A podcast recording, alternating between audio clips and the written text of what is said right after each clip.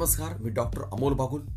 दोन राष्ट्रपती पदकांनी सन्मानित शिक्षक तथा जगातील सर्वाधिक पारितोषिक विजेता कलाकार म्हणून माझ्या गुगल पॉडकास्ट रेडिओ चॅनलमध्ये आपल्या सगळ्यांचं मनपूर्वक हार्दिक स्वागत करतोय. तर आज पाच ऑक्टोबर दोन हजार वीस जो आंतरराष्ट्रीय शिक्षक दिन म्हणून समस्त जगामध्ये साजरा केला जातो. या पाच ऑक्टोबर दोन हजार वीसच्या म्हणजेच आंतरराष्ट्रीय शिक्षक दिनाच्या माझ्या सर्व गोड विद्यार्थ्यांना आणि तमाम भारतातील तमाम शिक्षकांना मनपूर्वक हार्दिक शुभेच्छा. तर माझ्या बालमित्रांनो आज आपण इयत्ता सातवीच्या मराठीच्या पुस्तकातला आठवा धडा पाठ नंबर तेहतीसपासून जो सुरू होतो त्या धड्याचं आगळं वेगळं चमत्कारिक विनोदी नाव आहे गचक अंधारी. हा धडा आज आपण पाहणार आहोत. गचक अंधारी या धड्याचे लेखक आहेत अशोक मानकर. एक सुंदरशी गोड अशी विनोदी कथा आहे जी तुम्हाला खळखळून हसवणार आहे.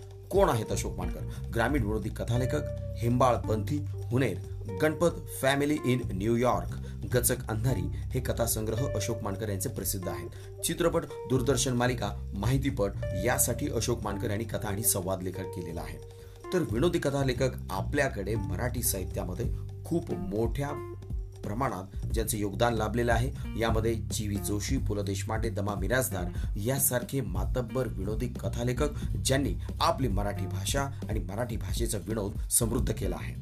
तर गचक अंधारी या धड्यामध्ये काय आहे? या धड्याची थीम नेमकी संकल्पना काय आहे ते आपण या ठिकाणी पाहूया. सदाचा मुलगा ज्याचं नाव गजानन आहे. ज्याला लाडाने त्याचे आईवडील गजा म्हणतात. सदाबरोबर बाजारात जाण्यासाठी हा गजा सतत पाठीमागे लागायचा. एके दिवशी सदा त्याला घाबरवण्यासाठी गजकांदारी नावाच्या एका काल्पनिक जनावराची भीती त्याला दाखवतो. पावसाच्या तडाख्यातून वाचण्यासाठी गावात शिरलेला वाघ आणि बाजाराला निघालेला सदा यांच्यात ज्या घटना घडतात त्या विनोदी आणि मार्मिक शैलीतून लेखकाने मांडल्या आहेत. विनोदी म्हणजे एक मनोरंजक पद्धतीने. किंवा तुम्हाला हसू येईल अशा पद्धतीने प्रबोधन करत मांडला आहे. परंतु मार्मिक म्हणजे काय? एखादी गोष्ट आपल्याला एखाद्या माणसाला समजावून सांगायची असल्यास ती गोष्ट सांगण्यासाठी समजावून सांगण्यासाठी जी विविध उदाहरणे दिली जातात जी विविध दाखले दिले जातात आणि त्याला समजून सांगण्यासाठी साध्या सोप्या भाषेतून साध्या सोप्या प्रसंगातून सांगणे या संकल्पनेला मार्मिकता असं म्हणतात. तर बघूया आता आपण हा धडा. अजून एक महत्त्वाची गोष्ट मला माझ्या बालमित्रांनो या पाठामध्ये तुम्हाला सांगायची आहे. या पाठामध्ये विदर्भातली बोलीभाषा या ठिकाणी वापरण्यात आलेली आहे. आपला महाराष्ट्र हा मराठी भाषेने समृद्ध आहे. सत ज्ञानेश्वरांपासून तर अनेक लाखो कवींनी मराठी भाषेचे गोडवे गायलेले आहेत. परंतु दर आठ मैलावर मराठी भाषेचा लहेजा बदलतो म्हणजे स्टाईल बदलते बोलण्याची लकब बदलते बोलण्याचा पोत बदलतो.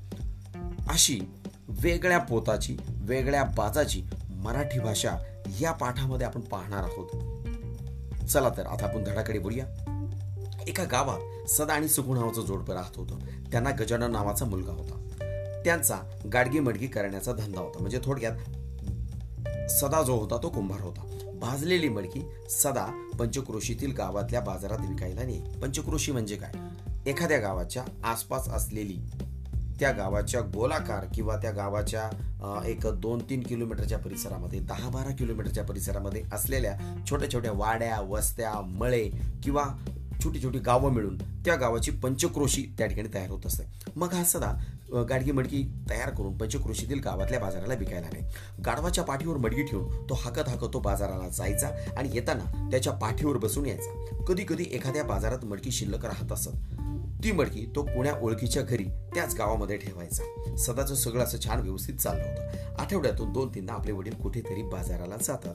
हे लहानग्या गजाननला कळू लागलं होतं. वडिलांबरोबर बाजारात जाण्यासाठी आता तो सारखाच हट्ट करू लागला होता. आता तुम्ही नाही का? लहानपणी जेव्हा बालवडीत जायचे तुमचे वडील निघाले तेव्हा तुम्हाला वाटायचं की ते कुठे चालले आणि मला पण त्या ठिकाणी बरोबर घेऊन जावं. जणू काय ते मला आता खूप दिवसांचं सोडूनच चालले आहे काय म्हणून तुमच्या डोळ्यात पाणी येतं?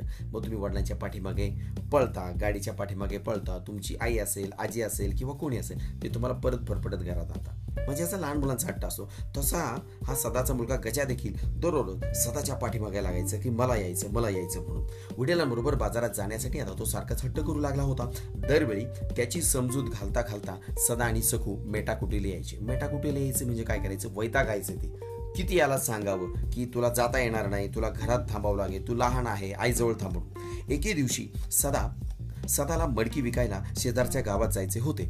भल्या पहाटे उठून सखुणे भाकरी थापल्या शिदोरी बांधून दिली. शिदोरी म्हणजे काय? की जुन्या काळीमध्ये जेव्हा घरातला माणूस बाहेरगावी कामासाठी जायचा तेव्हा सकाळी सकाळी स्वयंपाक करून मस्तपैकी उपरण्यामध्ये त्या ठिकाणी पोळ्या बांधल्या जायच्या भाकरी बांधल्या जायच्या चटणी भाकरी त्या ठिकाणी बांधली जायची आणि त्याला शिदोरी. म्हणजे कुठल्या तरी गावात गेल्यानंतर खायला प्यायला मिळालं नाही तरी चालेल. नदीवर ओढ्यावर पाणी प्यायचं आणि एखाद्या झाडाखाली बसून हे उपरणं सोडायचं आणि त्याच्यामधून हा घरचा आहार खायचा. तर ह्या सगळ्या गोष्टीला थोडक्यात शिदोरी आपण असं या ठिकाणी म्हणूया. त्यावेळी गजा गाड झोपला होता. सदाला ज्या बाजाराला जायचे होते तिथे मागची मडकी शिल्लक होती. त्याने ती ओळखीच्या घरी ठेवली होती.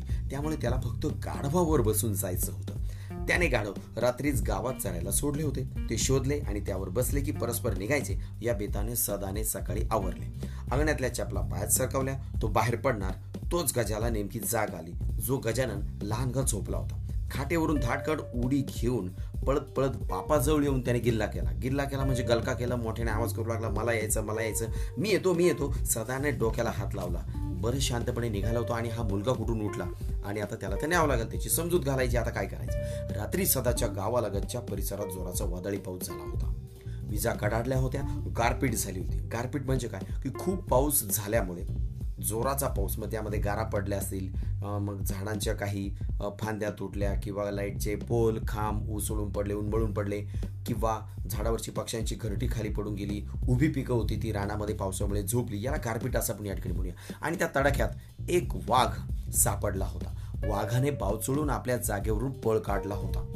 आसरा शोधत तो सदाच्या गावात येऊन धडकला होता. पहाटेपर्यंत कुठंतरी आश्रय घेऊ. आणि झुंजूमुंजू होता तिथून निघून जाऊ. झुंजू म्हणजे झुंजूमुंजू म्हणजे काय? की सकाळ होत असताना सूर्य जेव्हा उगवतो तेव्हा सूर्य उगवण्याच्या अगोदर जर तुम्ही कधी सूर्योदयाचं पहाट पाहिली तर आभाळाचे रंग हे सतत सेकंदा सेकंदाला बदलत असतात आणि त्यानंतर पूर्णपणे सूर्य उगवतो. ह्या संपूर्ण घटनेला सकाळ होणे पहाट जाऊन सकाळ होणे आणि झुंजूमंजू होणे ह्या एकच घटना आहे. या हिशोबाने हा या वाघाने गावात जागा शोधण्याचा प्रयत्न केला. इकडे शोध तिकडे शोध करत त्याला एक पडकं खिंडार दिसलं. आज जाऊन वाघ बाजूच्या भिंतीलगत उभा राहिला. आता ज्या भिंतीला जाऊन तो नेमका उभा राहिला ती भिंत नेमकी होती सदाच्या घराची आणि भिंतीच्या आतमध्ये त्या ठिकाणी सदा घराच्या बाहेर निघाला गजा उठला आणि तो आता म्हणत होता मला तुमच्या बरोबर यायचं साहजिकच खिंडारात भिंतीशी उभ्या असलेल्या वाघाला सदाच्या घरातले बोलणे स्पष्ट ऐकू येत होते. आता वाघ अलीकडून ऐकतोय आणि पलीकडे सदा आणि त्याची बायको हे गजाननला समजावून सांगतायत. बघूया आता. सदा विचार करत म्हणाला बाबू तुला मेन्यूला असतो पण अंधार किती आहे? रातच आहे ना भाऊ अजून? गजा उसळला म्हणजे एकदम रागाने म्हणाला असू द्या असू द्या मी येतो तुमच्या बरोबर मला यायचंय तुमच्या बरोबर. मग सदा त्याला म्हणाला लेखा रस्त्यावर या वक्ती कोला असते बरं? कोला कोला म्हणजे कोल्हा. गजा परत म्हणाला असू द्या मग त्याला शांत करण्यासाठी सदा म्हणाला लहान लेकराला उचलून येतो म्हणतो तो कोला. आणि मग गजा तिथं काय आता कमी पडणार? ते मला नेव द्या नेव द्या. काही नाही मी येतो मी येतो. परत सदा म्हणाला तिकडे लांडगा बघून येतो मग. तिकडे म्हटलेलं याच्यामध्ये. तिकडे लांडगा सुद्धा येतो मग. आणि परत गजा म्हणाला येऊ द्या मी येतो म्हणजे येतो. मला काहीही करून तुमच्या बरोबर यायचं परत त्याला सदा म्हणाला पुढे जंगल लागते जंगलात वाघ असतो या टायमाले तो म्हणाला पुढे जंगल लागतं आणि ह्या टायमाला जगामध्ये त्या जंगलामध्ये वाघ असतो. तू माझ्याबरोबर येऊ नको वाघ तुला खाऊन टाकेल. आता वाघाचा विषय निघाला. त्याच वेळी तो वाघ ह्या सगळ्या घटना ह्या सगळ्या हा सगळा संवाद वाघ भिंतीच्या बाजूला उभं राहून बाहेरून ऐकत होता. हं असू द्या. काही नको भेव दाखवू मला वाघा भागाचा. आता गजा म्हणाला असू द्या मला वाघा भिगायचं तुम्ही मला अजिबात भेव दाखवू नका. मला तुमच्याबरोबर पप्पा यायचं म्हणजे यायचं. आता हे ऐकत होता बाजूच्या भिंतीला लगत उभा असलेला बा. ते ऐकून वाघ मनाशी म्हणाला लोयचं आटेल पोट दिसून राहिले. म्हणजे लयच पोहोचलेलं पोट आहे. म्हणजे मुलगा आहे हा. ऐकतच नाही अजिबात. त्याचे वडील समजून सांगतात जंगल लागते जंगलात वाघ आहे सिंह आहेत जंगलात कोल्हा आहे लांडगा आहे. हा अजिबात ऐकायला तयार नाही. आता काय करायचं? आता सदा त्याला म्हटला जर तुला वाघाने खाल्लं तर. सदा गजाला म्हटलं अरे वाघानं खाल्लं तर तुले. सदानं म्हटलं तसा गजा तोंड वेडावत म्हणाला. मला खाल्लं तर तो काय तुम्हाला सोडणार आहे काय? काही नाही मला माहीत आहे. मी येऊ नाही म्हणून तुम्ही मला भेव दाखवून राहिले काही पण. असं त्याला गजा म्हटलं. काय नाही तो म्हटला काय नाही. मला खाल्लं तर तो काय तुम्हाला सोडणार आहे का? काय नाही मला माहिती आहे. मी येऊ नये म्हणून तुम्ही मला जंगलातल्या या गोष्टींचं भीती टाकून राहिले. सदाने विचार केला डोळे मोठे करून सदा म्हणाला या वक्ती जंगलात कधी ना ते गचकांदरी भेटली तर? म्हणू नको मला मग. हे मला कुठं घेऊन ऑलेत म्हणून तुम्ही?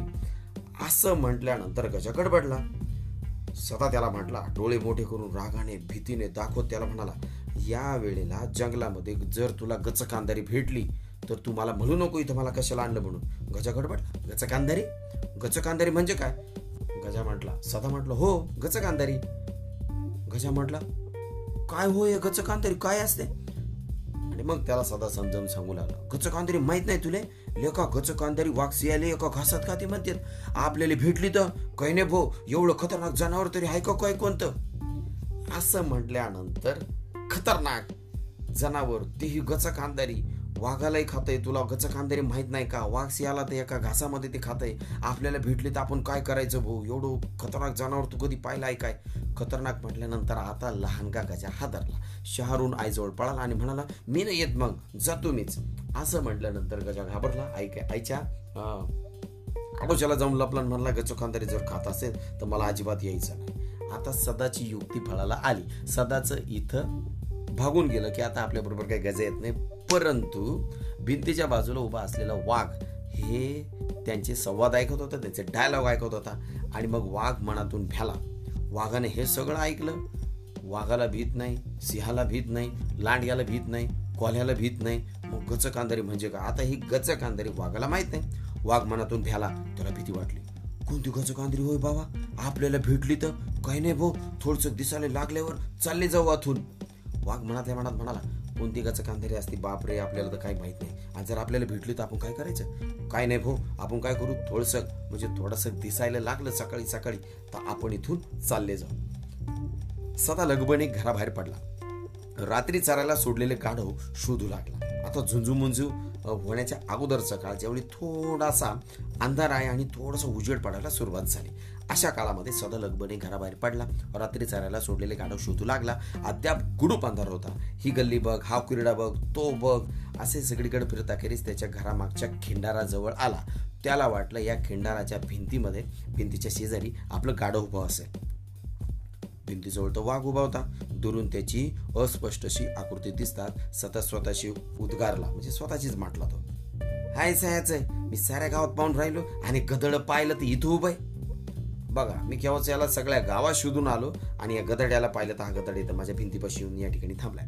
सदा तरा तरा चालत आला गचकन वाघाचा कान पकडला आणि टांग फेकून टपकन त्याच्या पाठीवर बसला.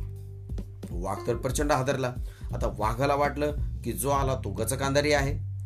आणि अंधारामध्ये सदाला वाटलं हे तर माझं गाढव आहे. आणि म्हणून स्वतःचं गाढव समजून त्याने त्याचा कान खेचला आणि त्याच्यावर टांग टाकून बसला.